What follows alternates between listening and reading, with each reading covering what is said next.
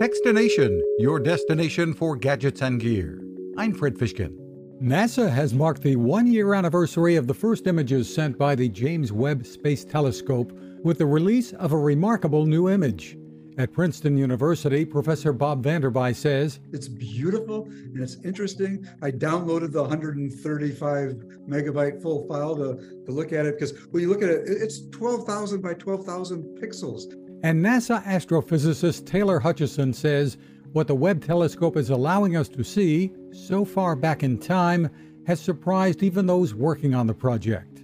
It really is kind of mind blowing how amazing this observatory is. I mean, we already knew it was a feat of engineering, but it really is kind of continuing to, to be very much worth all of the effort that went into it. You can see for yourself at jwst.nasa.gov.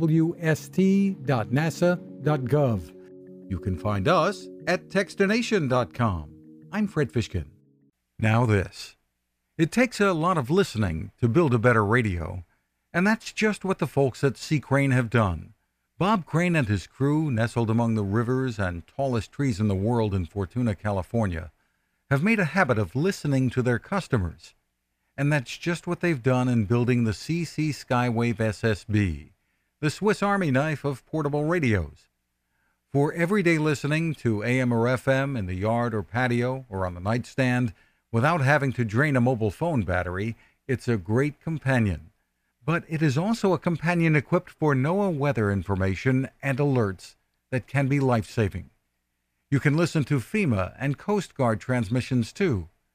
Beyond all of that, you can tune into shortwave signals from around the world. It's compact, easy to take with you, and built to last. The CC Skywave SSB. Click on the link at techstination.com.